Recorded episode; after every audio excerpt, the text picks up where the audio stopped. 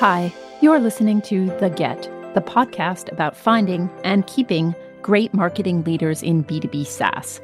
I'm Erica Seidel, your host. If you're doing well in scaling, it may feel like your path is set.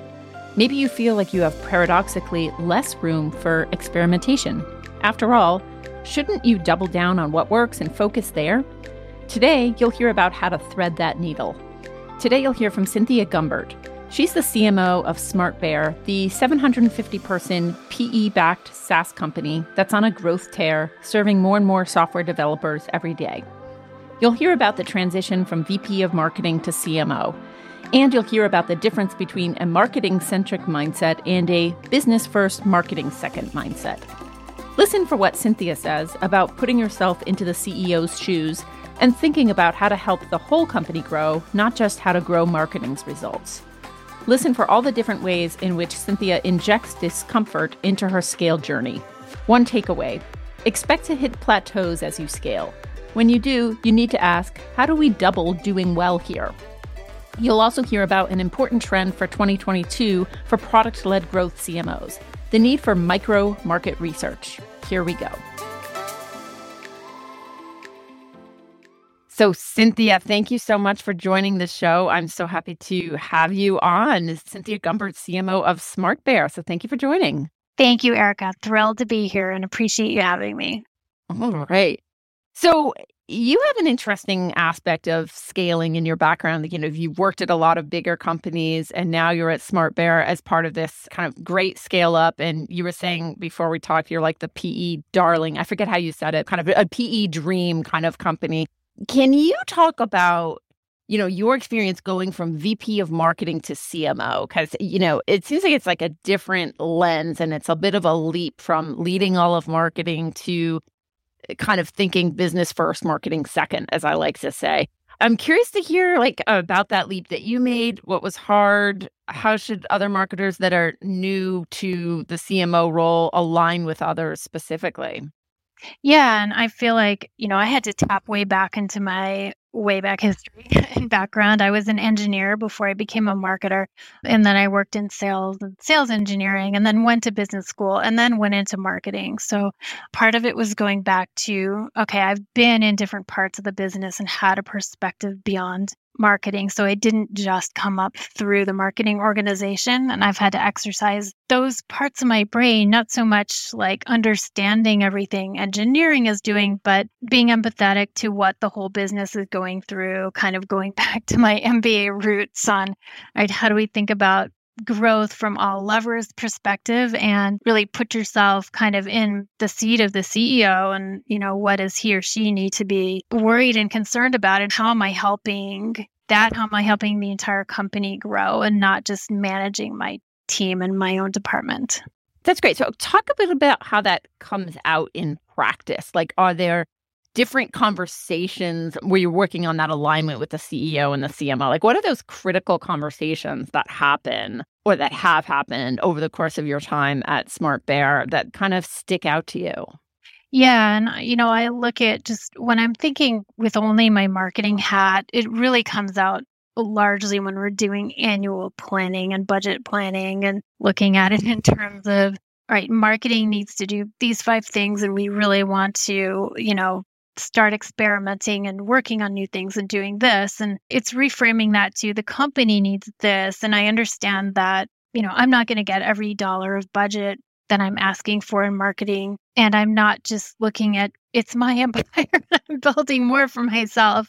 It's what do we need to do as a business? Here's why, you know, oh, product is investing in that, then we should invest in that part of marketing. And I'm okay giving up these other things here and I get it. And I will go and translate that back to the team and say, sorry, you know, we can't invest in these new tools because they're nice to have, but they're not must have for the business. So it just helps me frame, you know, we don't all have infinite, unlimited budget and ability to hire, we have to make trade offs. And it really helps me give the context back to the team on here's why we're making these trade offs, but making sure that, you know, you're all working on the most important things for the business. That's one. You know, another area of just thinking business first is I feel like you can't over communicate with your team and you know, yeah, there's some things in board meetings that we can't share and numbers and whatnot, but I am very open. One of our values of the company at SmartBear is is open, our core values. And,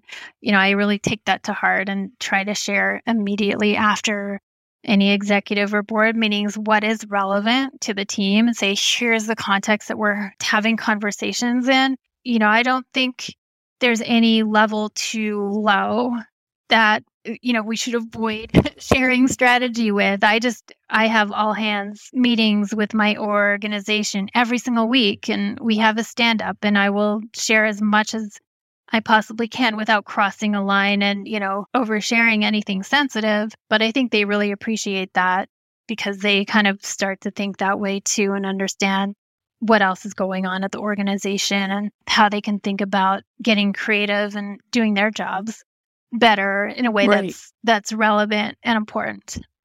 Yeah, it's so interesting when I talk to candidates lately. I don't hear people say so much, I want to work in this industry or I want to work in this size company. What they say is, I want a transparent culture mm-hmm. and I want a culture with integrity. And so I think it's so important. I, you know, obviously transparency, it means, it means a lot of things, but I think that's, you know, step one is kind of sharing what's going on in conversations where you're not necessarily going to be in the conversation. Yeah, transparency is important. And I found that I'll uncover places where there are opportunities to communicate more, where, you know, I see something happening in a different org and ask, you know, a leader of that team, do you mind coming in to share with marketing what you're working on because I liked what I heard and it not not relevant to every single person in my team, but it's going to be interesting to them. And yeah. you know, we have guest speakers all the time coming into our marketing all hands. And that's the other benefit of looking business first is just finding opportunities to share more information across different parts of the business that wouldn't normally talk. Yeah. It always sparks some new idea from somebody. Yeah. So what's an example of like a recent guest that you've had on the marketing team meeting? We had the head of channel sales come join us and it was really in the context of we give every other month we give our team awards for we have these spot awards and they're tied to our core values. And there's always one given by somebody outside of marketing to someone on our team or vice versa or we invite somebody to give an award to outside of our group and this happened to be head of channel sales was giving a team member an award and i asked her while you're at it can you just share everything going on that you're working on and what's the plan for our you know partners and what's going on. So she ended up speaking for an extra 15 minutes and it was great. It was just very interesting kind of hearing that perspective and people had a lot of questions to her. So that yeah. was that was fun. I'm bringing our CEO in to my next all hands and Oh good. He's, good. he's got a few things to say also. So that's great. I remember talking to a CMO recently. I'm just going to share this idea with you because you might get a kick out of it. But he was doing live personas. So the idea is like everybody's mm. on Zoom these days. So he would get a customer to just come to a marketing meeting and then he would invite the whole company and, uh, and, and, kind of bring the persona to life. And, you know, anybody could kind of, you know, fire questions at the, at the customer and it was all about learning and stuff. Awesome. So yeah, yeah, yeah. So I may feel you know, that. yeah, you might, yeah, exactly. Uh-huh. I thought it uh-huh. might be interesting for you. You guys are doing well. And I'm going to ask you this kind of funny question. You know, you guys are growing, you're profitable. I've been wondering, does this give you paradoxically less room room for error and experimentation. I'm wondering if this is something that a lot of companies are gonna like that are doing well now are like a little nervous about experimenting. Any thoughts on that? Like where does the experimentation come in for you? Yeah, I mean it's very easy to fall into trap of being very comfortable and saying, you know, we're we're doing fine.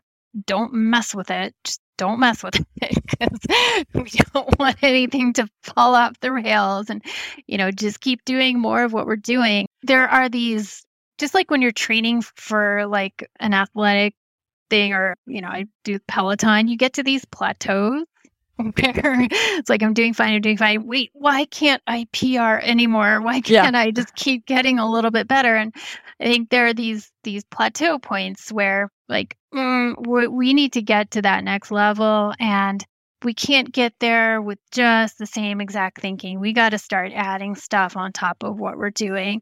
And we absolutely carve out room for experimentation and just saying we need to layer in some new things into our mix in order to really find avenues of growth. And then there's at the same time new products coming out of our product team that, you know, we've got to find new ways to get those to market. There's some new personas. So we have to not just experiment, but find a path to success. So, and also people are a little scared when things don't work out well. Mm-hmm. Um, so I think building into the culture that part of layering in new things, you have to be willing to be okay with failure, celebrate it, you know, even mm-hmm. even share that, oh, that's not working. So we've had a few vendors that we've worked with for seven, eight months and we're not getting anything out of them. And, you know, our director VPs come to me and say, yeah, we're going to kill it. Try something new. And, you know, I'm totally okay with that. I think that's part of the part of the evolution.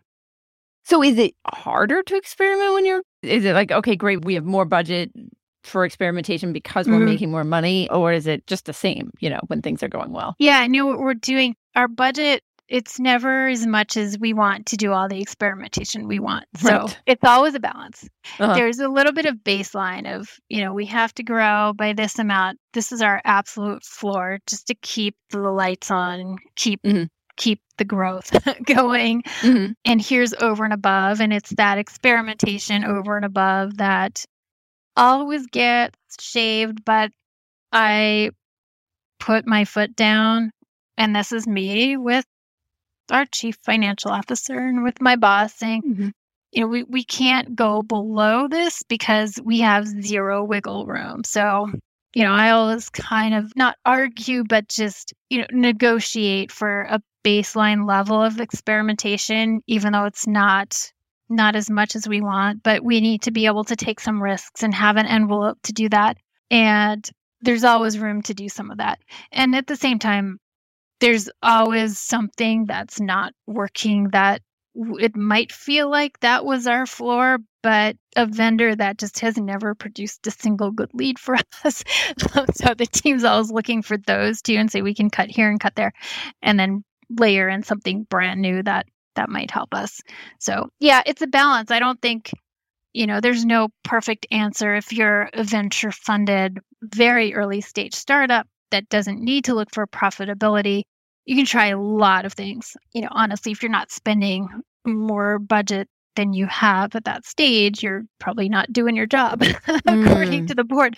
Um, mm-hmm. Um, so, and that's why at the beginning you said we're kind of the perfect Goldilocks PE yeah. firm. I, I look at it as we have enough wiggle room to try these things, have some budget to really play with, and we're super profitable, but we're not like cutting budget or not like and incredibly tightly squeezed. So I think it is a perfect balance. It never feels perfect because there's always more that we can ask for that that we don't always get, but right forces some trade offs. So let's talk about top lessons for a SaaS CMO to bear in mind while scaling up. Yeah, I mean, I have three primary okay. ones. One is, you know, scaling does not just mean more of everything. It does mean you know, what are we going to stop doing so that we can really put in the things that are growing? It doesn't feel we've got some products we're not investing in marketing as much. We have quite a few products, and it's painful to cut something that someone's put effort into. But I think saying we're going to focus, we're going to focus more, and we're going to do better as a result, even though it might not feel like everything's scaling up. You know, a few things are scaling up more than others. And that is critically important just to to focus and constantly, you know, not narrow, but just make sure you're not doing peanut butter, a little bit of everything. You got to say no to a few things. And that's true with people's time. People can get completely overloaded and overwhelmed with taking on too much. So be constantly telling my leaders, you can not go to some of these meetings and just look at how your time is spent. So it's just a constant leveling of how much you do take on and how much you do take off your plate. Mm. So mm-hmm. that is one. Another area for scaling up is we're growing our team. There's always people to hire, and we have gone through a process of looking at our sort of personality preferences using the predictive index. There's several different versions of looking at, you know, the personality of individuals and of the team as a whole and where we're trying to go. There's there's several ways to do that. We've used predictive index. And when we're looking at hiring across the team, think hiring for pure cultural fit do they think and act and behave just like everyone else on the team or do we actually need somebody or some new people who think and act and behave very very differently who can help push the envelope and bring in new ideas. So that's another thing that you know we're looking at filling out a balance of our hiring not just based on skills but based on what approaches they take to work. And it might be a little different than what we're used to but you know we need to get a little bit uncomfortable sometimes and shake it up a little bit you know again it gets back to a little bit of new new thinking is important to get past those plateaus and and yeah. keep growing so that's the second one and you know third lesson for scaling up is and this one I've I've kind of alluded to before, but feels like just when you get to a comfortable place, you've got to find ways to make yourself uncomfortable. Yeah. Again, you know, once we're, you know, we know we're we're doing really well in a lot of areas, we have to look at all right, how do we double doing these areas? Mm-hmm. You know, and there's a lot of incremental ability to say we can just do a little more of this, a little more of that. How do we make ourselves uncomfortable to get past those plateaus and we have to do that through some experiments. Some of them will fail, you know, getting new people in the mix who have very, very different backgrounds and personas than other folks in the team is another way to do it. But, you know, growing, especially, you know, once we're several hundred million dollars, if you think about what we look like when we're double the size we are today, there's some discomfort along the way. Mm-hmm. You know, not a bad discomfort, but just a little bit of we got to think in new ways.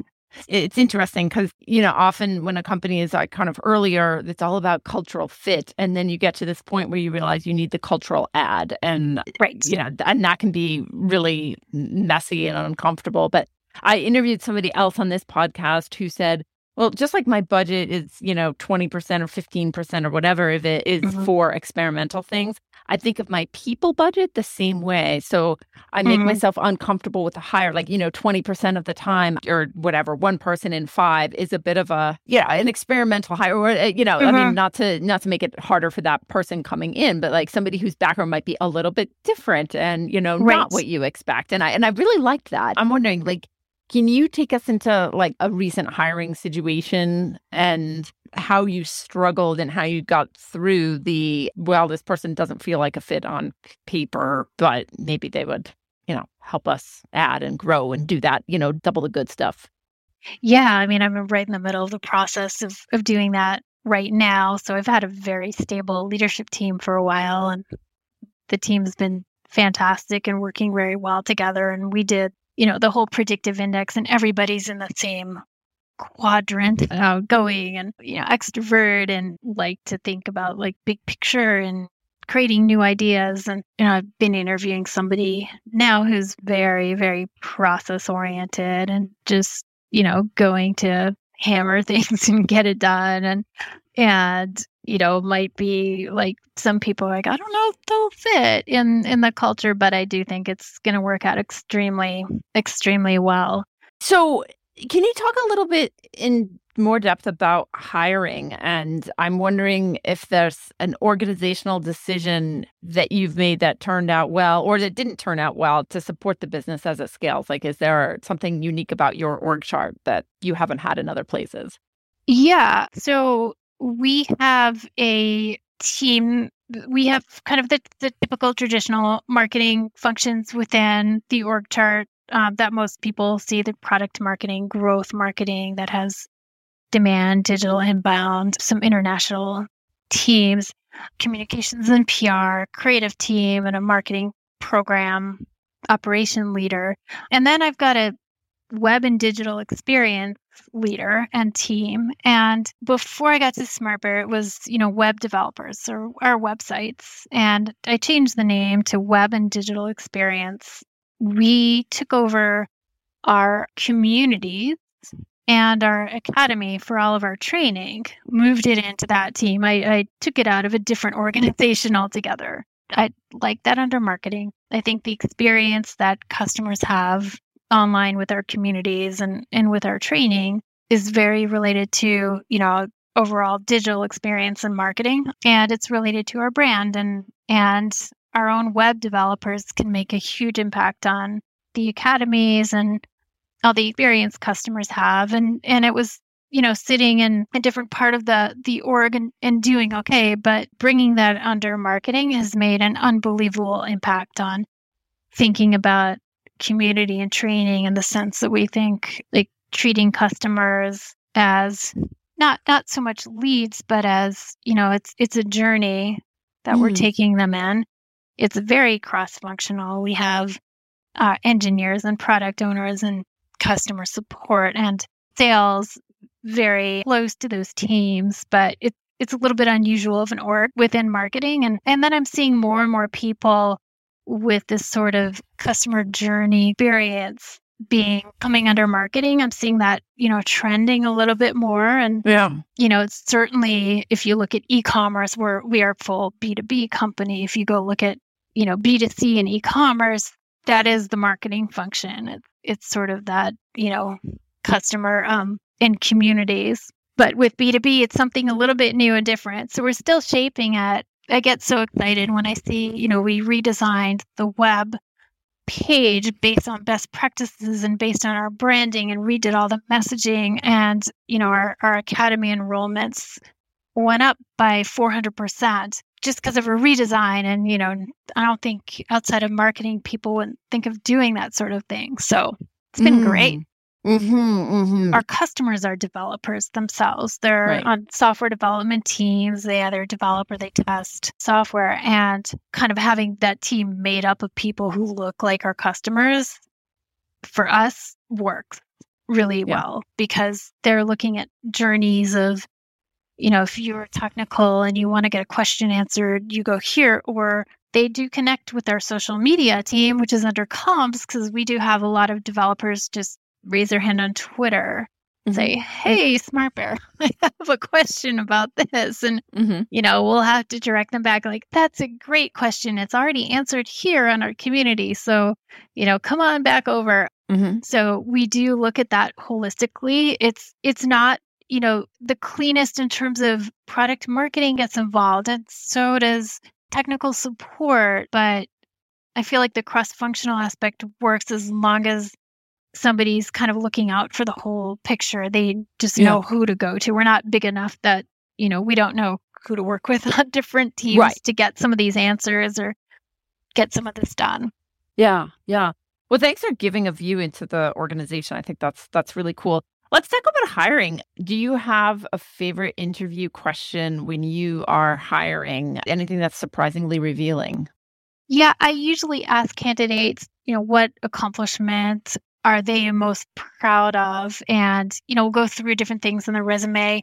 I don't know if that's the most unique question in an interview but to me it's super revealing because i get a sense of you know are people going to share something that they led or they completely did themselves or they worked with an entire team to accomplish? Or are they going to share you know something that was completely broken that they fixed or just something that got great results? So it really you know gives me insight into how they think in terms of what they value you know mm. their most salient accomplishment. And and sometimes you know i'll get stories that are outside of work like you know i started volunteering at something you know sports coach and, and it was so valuable because X, Y, and Z. So it's always a helpful question to ask. A lot of those tend to be just going through, you know, can you do this job and tell yeah. me about something that, you know, relates to what you're going to face here. That's the one question I ask everybody. Yeah, that's great. I like it. I have a friend who asks what are you famous for personally and professionally? But that's like the famous part and not the proud part because I think you you might get the quiet competence that comes out through your question. Right, right, right. Yeah, and sometimes you know what what's your superpower?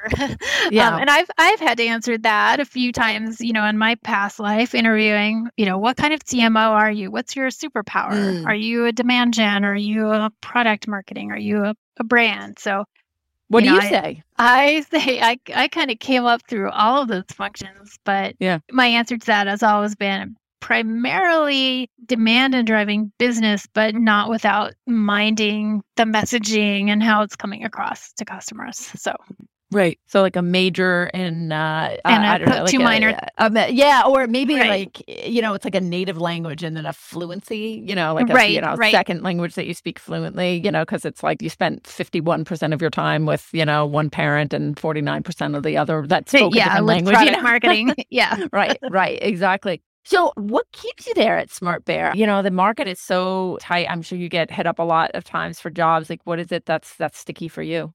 Yeah, um, I have zero desire to move right now. I'm enjoying it so much, Smart I think what what's kept me at the company is it feels like a new job every six months.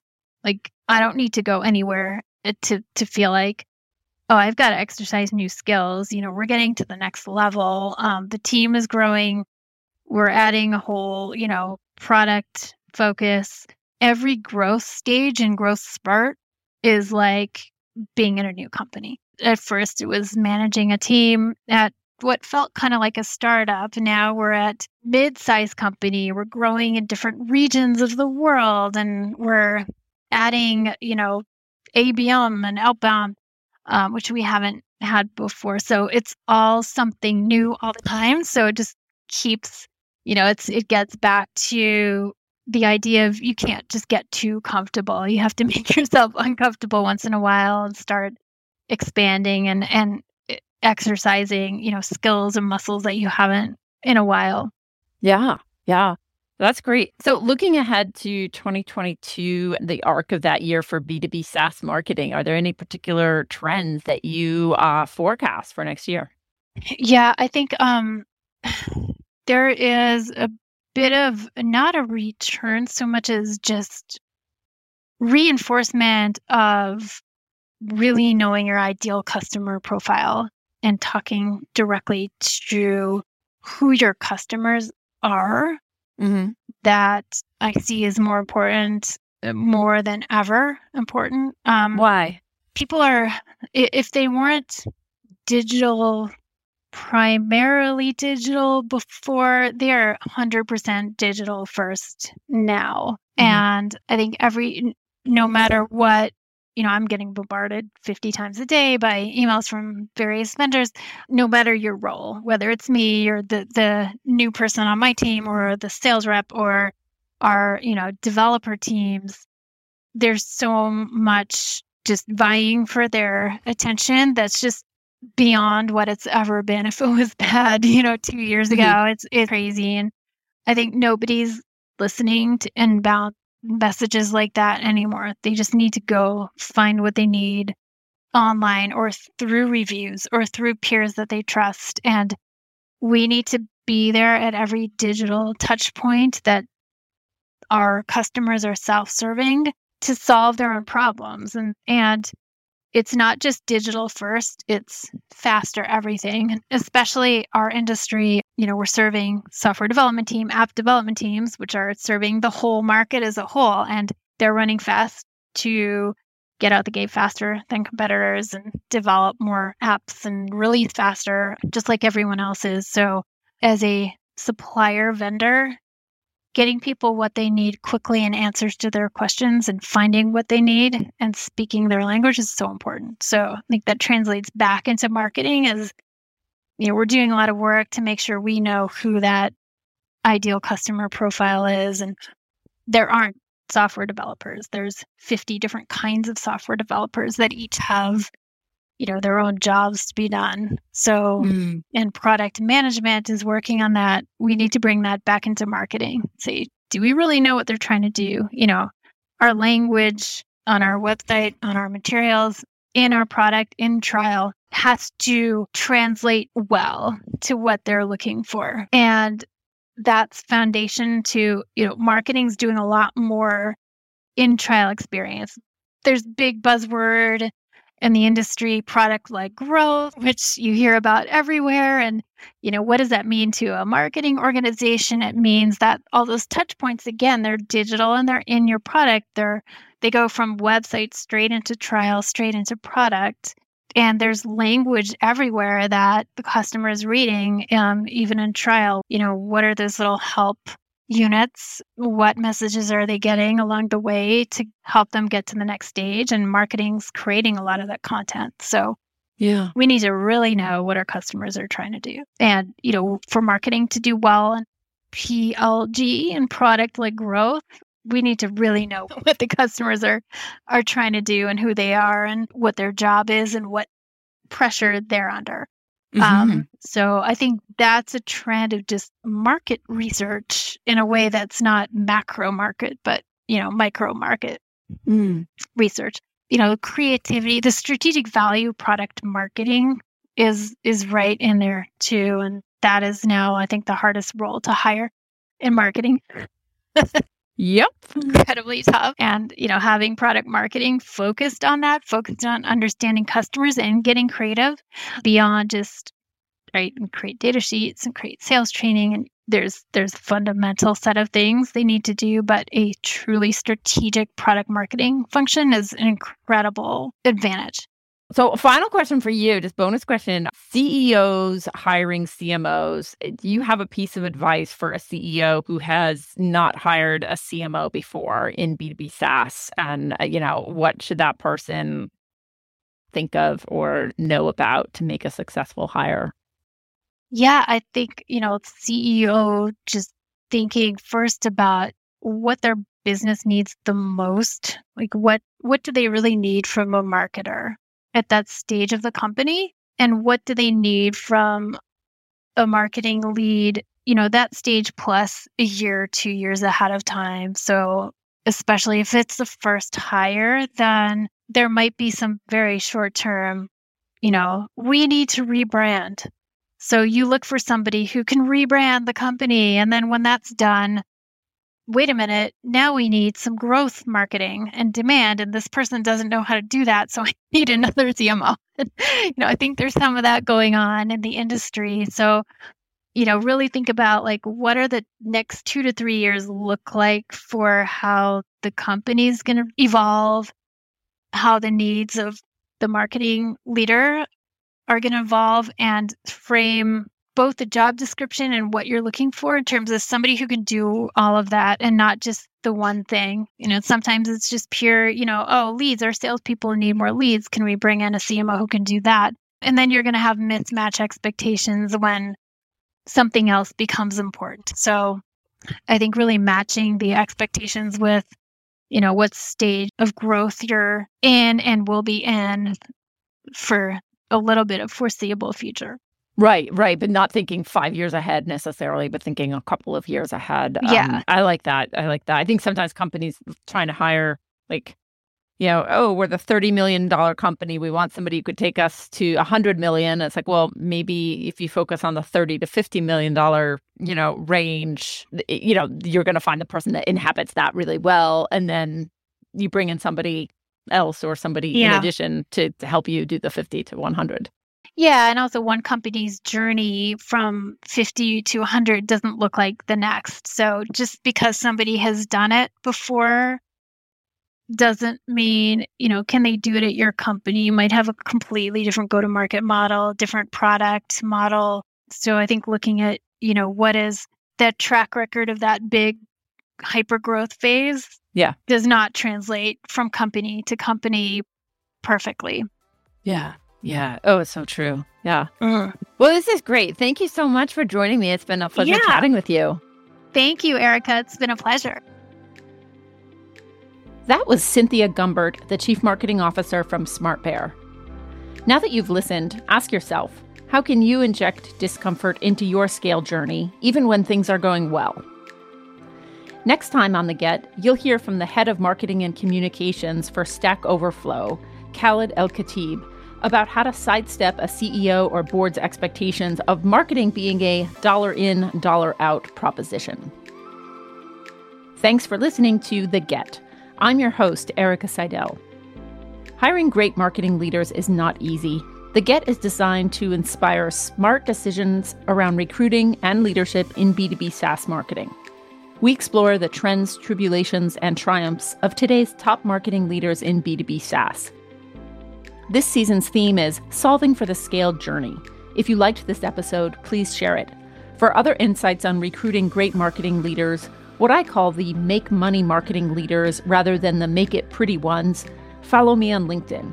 You can also sign up for my newsletter at theconnectivegood.com. The Get is produced by Evo Terra and Simpler Media Productions.